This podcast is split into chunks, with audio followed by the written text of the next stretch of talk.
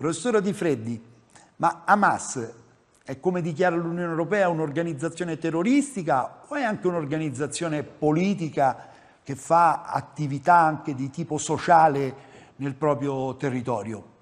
Ma io sono un po' scettico sulla nozione di terrorismo. La mia impressione è, è- è che è una parola eh, abusata da un punto di vista psicologico eh, per indicare quelli che sono i nostri nemici e quando c'è da una parte un esercito e dall'altra parte gruppi, eh, diciamo, molto più ristretti e ovviamente molto meno armati eh, di un esercito convenzionale, spesso li si chiama terroristi, eh, però lo, lo- lo si è fatto da sempre. Per esempio, erano terroristi i castristi quando stavano nella Sierra, era terrorista Che Guevara quando era in Bolivia, eh, era terrorista Begin che poi divenne primo ministro eh, israeliano quando metteva le bombe e, e uccideva civili.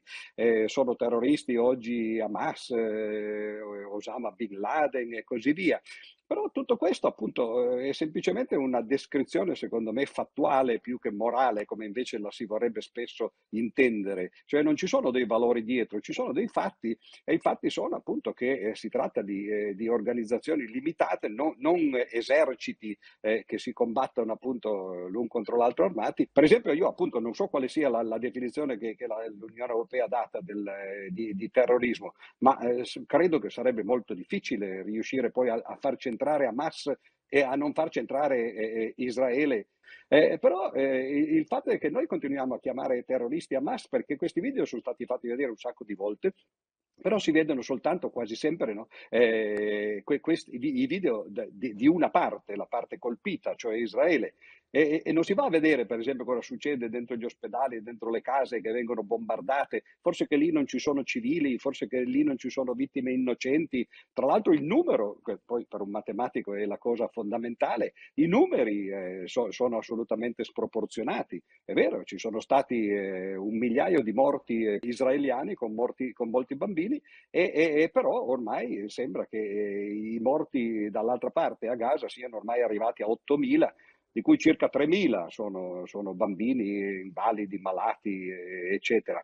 Quindi eh, temo che, che, che, sia più, chi usa la parola terrorismo, spe, temo che faccia più propaganda che, che descrizione.